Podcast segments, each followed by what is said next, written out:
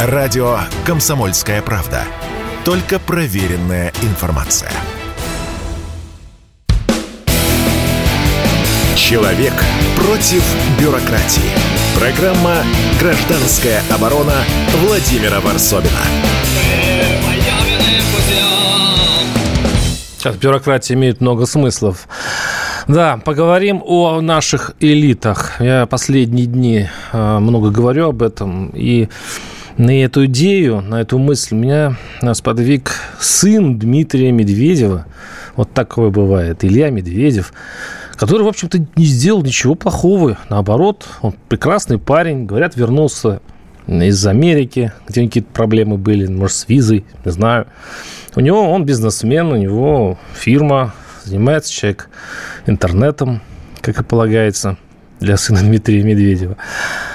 А, но вот это самое действие, когда ему вручал Турчак а, этот членский билет, ну, он, во-первых, конечно, хорошо, когда аристократы друг друга так вот поздравляют, и все это выходит в федеральные СМИ. Но мне поразило объяснение а, Турчака, почему важно, что сын Медведева приходит к «Единую Россию». Он э, заметил, что вот это идеал молодого человека, который приходит вот в политику, и, мол, вот глядя на это, молодые люди придут в политику, на Россию и так далее.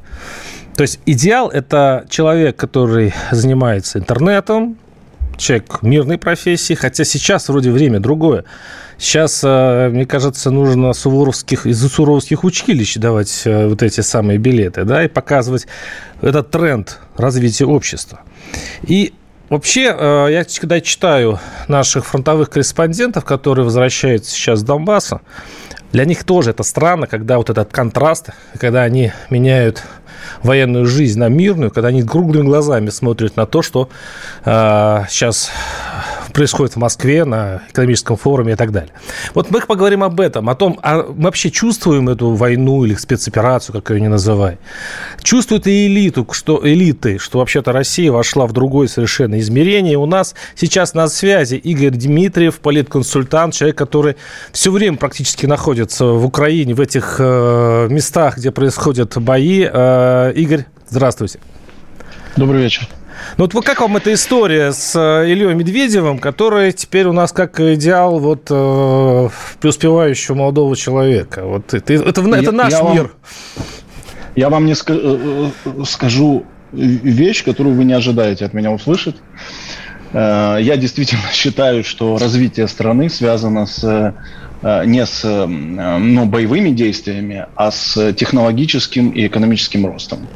И будущее страны это именно вот э, успешные э, предприниматели, э, айтишники, там всякие технологи, инженеры и так далее. Вопрос в том, что даже боевые действия с учетом технологического рывка, в этом без, без, без нововведений, без новых новаторских подходов, без IT-технологий, искусственного интеллекта и бла-бла-бла. В общем, как бы все эти войны остались в прошлом такие традиционные, знаете, с марширующими колоннами, с а, значит, танковыми парадами и так далее. Война уже совершенно другая, она меняется, она меняется на глазах и меняется, как бы вам так сказать, ценой большой крови. То есть эти изменения можно игнорировать, но э, игнорировать их лишь ценой большой крови. Поэтому да, действительно, Значит, э, будущее нужно связывать не с э, там, выпускниками суроворских училищ, а выпускниками технологических вузов. И э, э, пример такой очень яркий, характерный, который превратился сейчас уже практически в легенду, это взлет семьи семьи э, Байрактаров, да, производителей одноименных э, беспилотников в Турции, которые то ли, то ли благодаря близости к Эрдогану, то ли наоборот стали близки э, Эрдогану. Э, ну, которые бомбят значит, наши российские позиции, да. Ну, в том числе, да. Угу. Вот. Но как бы это можно было предположить еще несколько лет назад, что они будут бомбить. И, э, в общем, э, такой технологический рывок турецкой армии связан не с выпускниками военных вузов, а с выпускниками технологических Игорь, ну вы, вы сейчас говорите все-таки о подготовке к войне. Вы сейчас говорите о том, как было бы здорово, если бы а, вот эти айтишники подготовили бы армию, и она была бы более эффективной и менее кровопролитной, чем сейчас. Но сейчас мы находимся там, где находимся. И сейчас, когда, э, еще раз говорю, военкоры э, едут сюда, они видят, что, вообще-то говоря, это не, э, не народная война. Не народная там спецоперация, господи. Э, это, оказывается, люди здесь вообще-то не думают об этом, и что это проблема тех э, десятков тысяч человек, которые сейчас э, находятся в окопах. Как будто есть элитное разделение. Если ты из глубинки и тебе не хватает денег, то ты идешь воевать. То есть ты, там находятся колхозники, там находятся рабочие, там находится пролетариат. А вот та элита, которая находится в Москве, Питере и так далее, они сидят в клубах они, Но это а, совершенно а, другая проблема. Это, она не связана с войной. Она всегда была, просто вы сейчас ее так очевидно э, значит, с ней столкнулись, обнаружили, что вы погружены в военную повестку, а есть люди, которые как бы этой военной повестки э, ну, значит, игнорируют ее. Но это было всегда. И в России, ну, я приехал в Россию лет, сейчас скажу вам, 9 назад, меня удивило, знаете что? Что, значит, элита так называемая, она, ну, очень невысокого качества. Я чуть другую сферу сейчас отведу вас. Значит, там вопрос не в том, что они там айтишники или там э, какие-то там, я не знаю, там гламурные клубные деятели, а в том, что они, ну, как бы плохие, плохие айтишники. То есть есть в России хорошие айтишники, они работают там в коммерческой отрасли, там в чем-то там еще, а те, которые называются вот элитариями, они практически ни в чем, ну, не, не преуспели. И я, э, ну, обнаружил, что там даже мои коллеги, коллеги там вот там политтехнологической такой сфере, медиа сфере, э, ну как бы они либо приближены к власти, и им для этого не нужно иметь высоких компетенций, либо они очень, э, ну, как бы высококомпетентны, но попасть э, как бы в элиту, вот в ту, значит, то, что называется российскую элиту, не могут. И я обнаружил еще, что во всех остальных отраслях происходит вот, ну, вот такая проблема, отсутствие э, вертикальных лифтов, то, что называется. То есть человек, который имеет очень серьезную теоретическую подготовку, ну, там, вузы специальные закончил, он не имеет возможности попасть в, э, ну, в сферу там, государственного строительства, там, военную, там, какую-то... Вот, а почему? Потому что там что, ну, места заняты, да? Как, как есть, да, как есть такая поговорка, потому что у генералов есть да, свои, да, да, да, свои да. дети.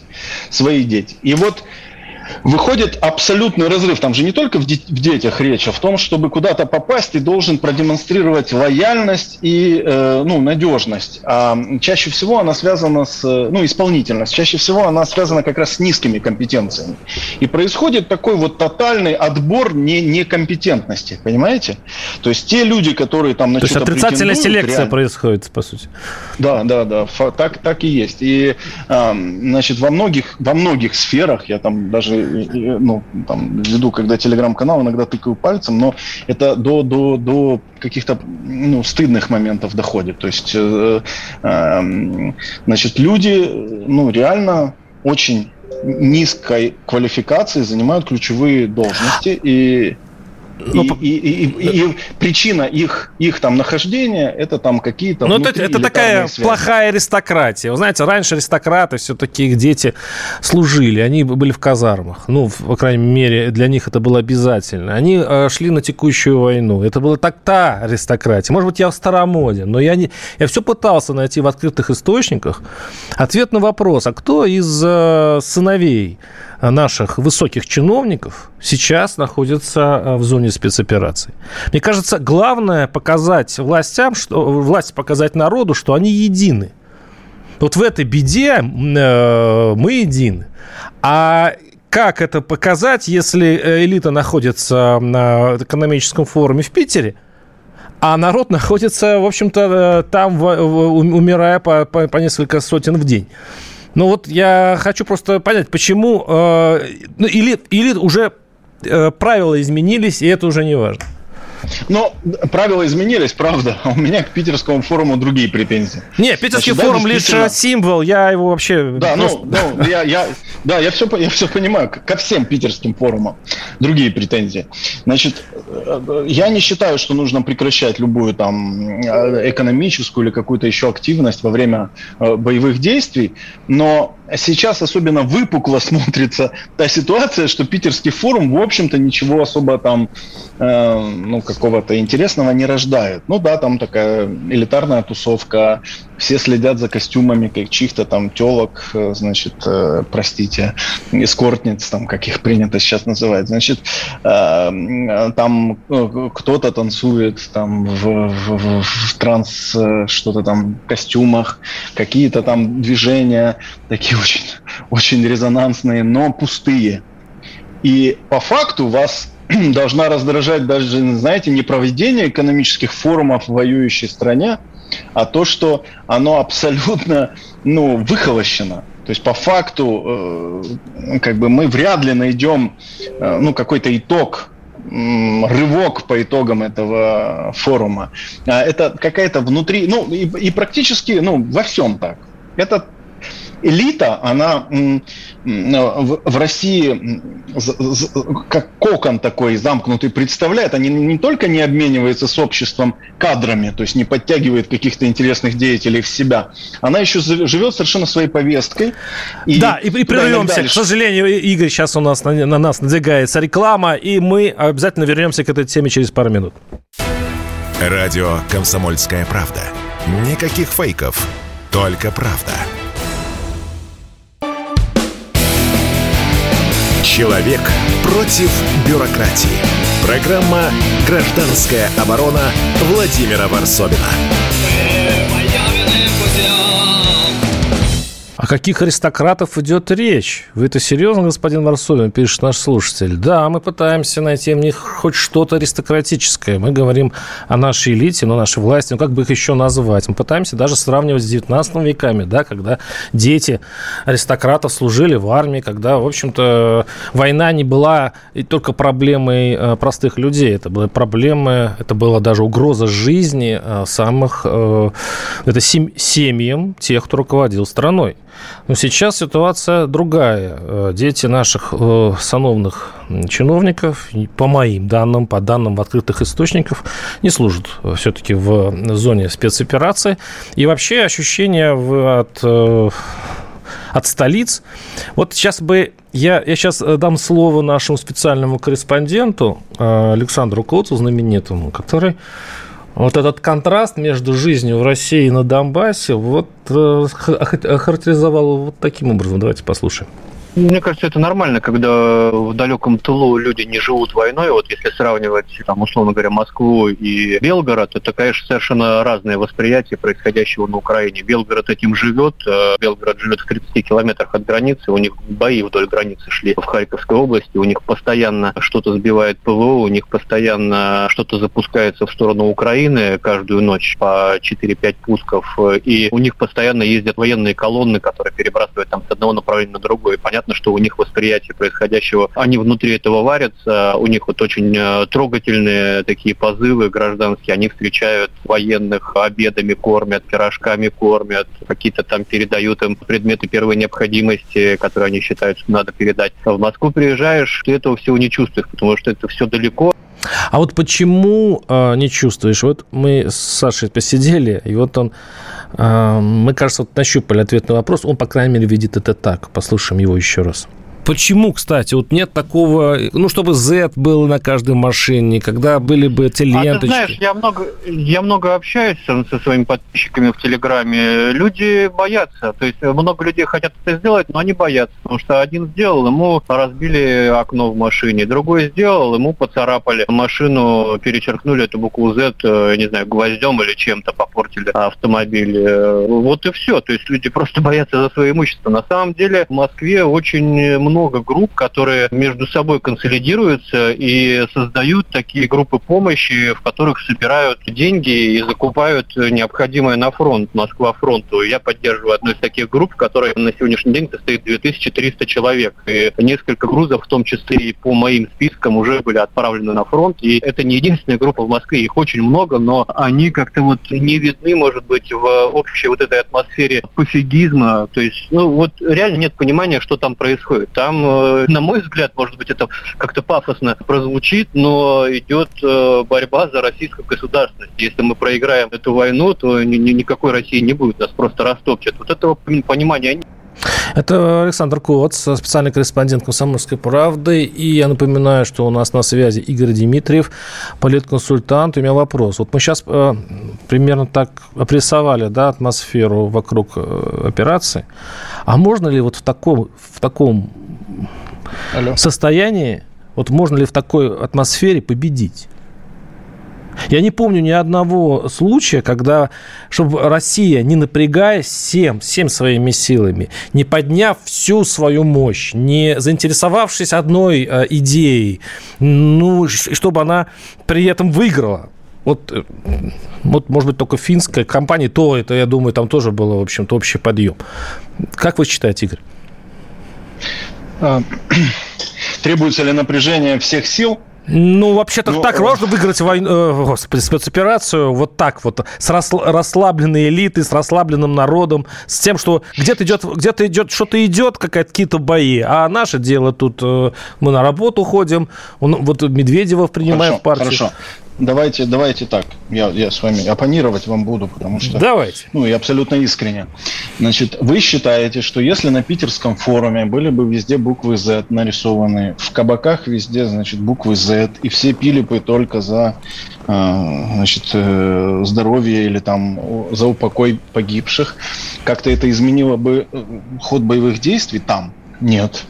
Вопрос в том, что война поставила э, ребром вопрос об эффективности элит, об эффективности управления, об эффективности там, подготовки ну, к, любы, к любым вызовам, к любым вызовам и военным, и экономическим, там, и технологическим, каким угодно. И вот она обнажила многочисленные проблемы, которые теперь значит, связаны, я перечислю вам, значит, со снабжением армии, с значит, продумыванием стратегии, с подготовкой ну, эм, мероприятий не военного характера, с подбором там, ну, ставленников или э, значит, агентов Ну, вы описываете проблему 41 года. Это всегда было. А потом, когда Ох. все, э, когда понеслось, как говорится, когда и тогда флаги было, на да, каждом да, вот углу. Тогда понеслось, да. тогда понеслось, когда вот, вот, значит, э, миллионами людей, вооруженными там винтовками удалось, значит, остановить, а потом опрокинуть э, наступающего противника. Сейчас такой э, возможности, наверное, не будет. Уже, знаете, тогда как бы бабы новых нарожают, а сейчас, в общем, бабы не особенно не рожают, и Потому противопоставить можно только большую эффективность работы, большую эффективность э, управления, большую эффективность освоения имеющихся ресурсов, в том числе и в Украине. Знаете, до, до сих пор там э, сложности с, с, с, с тем, где разместить людей, чем их накормить и так далее. Ну, мы это много раз объясняли, обсуждали, может быть, может быть сейчас не время, но суть в том, что если вы сейчас заставите людей здесь, в России, жить только войной, от этого ни война не станет идти более эффективно, ни экономическая ситуация от этого точно не изменится в лучшую сторону. Сейчас я вам объясню. Значит, оказалось, после начала боевых действий, что самый эффективный инструмент, имеющийся в руках у России, ну, наличный, наличный у нее, это как раз не армия, неожиданно оказалось, а это э, экономика. То есть вот те инструменты давления, которые вот э, есть, они экономического характера, самые эффективные. Там, например, Украину совершенно не так поддерживают э, ну, поставками вооружений, как э, предполагалось. Почему? Потому что оказалось, что Россия занимает э, ну, на, на рынке топлива, продовольствия, там, на, в некоторых еще позициях, занимает ключевое место, и ее ну, как бы санкционное давление в адрес нее, ограничения экономические, они в, в значительной степени ударят по странам Европы, там, США, там, каким-то еще. И поэтому они воздерживаются от э, прямого участия в конфликте. То есть оказалось, что это более эффективный инструмент. Вы предлагаете сейчас нарисовать везде буквы Z, значит, и запретить людям э, ну, жить э, экономической такой активной жизнью – ну, это и... называется мобилизация, да. А к чему э, да, да, да. стрелков призывает там и так далее. Да, но с мобилизацией тоже большие вопросы. Если мы просто поставим под ружье огромное количество людей, без соответствующей структуры, без системы подготовки, без там, без, без, без много, много, с той же, с с той же системой обеспечения, которая была до того, ну, мы просто положим большое количество людей. Нет структуры, которая в состоянии такое количество мобилизованных просто освоить, э, значит, через себя пропустить. И ну, это то есть это пушечное, это пушечное мясо будет в этом случае. Да, да, да, да. Поэтому, мне кажется, стоит воздержаться больше от таких вот необдуманных лозунгов, потому что, э, ну, как вот Стрелков, потому что он-то прекрасно понимает, что будет происходить в случае с такой мобилизацией. И она приведет во время боевых действий, возможно, обратный эффект. То есть количество гробов, которые там, значит, благодаря СМИ, э, там, украинским... Ну, как чеченская числе, компания. Там... Но сейчас нельзя. Э, власти, в общем-то, вывели уроки из чеченской компании, поэтому СМИ заткнули. То есть, по большому счету, обсуждать потери, по-моему, уже незаконно, и, там, и подсчитывать их уже незаконно. Поэтому в этом смысле власть подстраховалась. Но я согласен, что э, есть количество гробов, которые уже нельзя скрыть. Это, это уже выходит на определенный уровень. А, ну, социологи говорят э, еще об одном эффекте. Они говорят о рутинизации э, со, социологии, то есть народа. То есть именно именно спецоперации. Люди привыкают. Да Люди привыкают, да, что да, где-то идет боевые действия. Люди перестают уже замечать это. Я, это, я думаю, через 3-4 месяца, если так дело пойдет, то это будет такой ирано-иракский конфликт там 70-х годов, где будет уже зевая по утру смотреть, э, по, как, где находятся там наши э, войска, а где украинские, и это вообще не будет даже считаться какой-то поддержкой войск. То есть это как в Афганистане. И все это потихонечку выхолостится и поддержка выхолостится. Есть еще одна угроза. Как это будет просто... Это неизбежно. Это неизбежно. А так уж вышло, что у нас в последние десятилетия средства коммуникации, ну, там, СМИ, кроме СМИ, еще там всякие интернет-способы доставки информации, стали настолько широко распространены, настолько мы в них как бы погружены, что сначала, с первых же дней конфликта на нас вываливается такое количество информации, которое человек, э, ну, все, все там пропуская через себя, очень сильно загорается, а потом неизбежно выгорает. И это естественный процесс, и даже, может быть, его и стоило бы как-то регулировать, там, допустим, значит, от излишних там переживаний удерживать людей в первое, в первое время. Но как бы этот процесс неизбежен. Каким образом с ним работать, это другой вопрос. Смотрите, значит, человек, когда вот он сопереживает кому-то, чувствует такую эмпатию, да, связь, он, как правило, пропускает это, ну, как бы информацию. К сожалению, я регулирую процесс, да, я понимаю, о чем идет речь, но, к сожалению, мы не успеем договориться, потому что мы прерываемся на блок новостей. С нами был Игорь Дмитриев, консультант. Консультантская оборона Владимира Варсовина.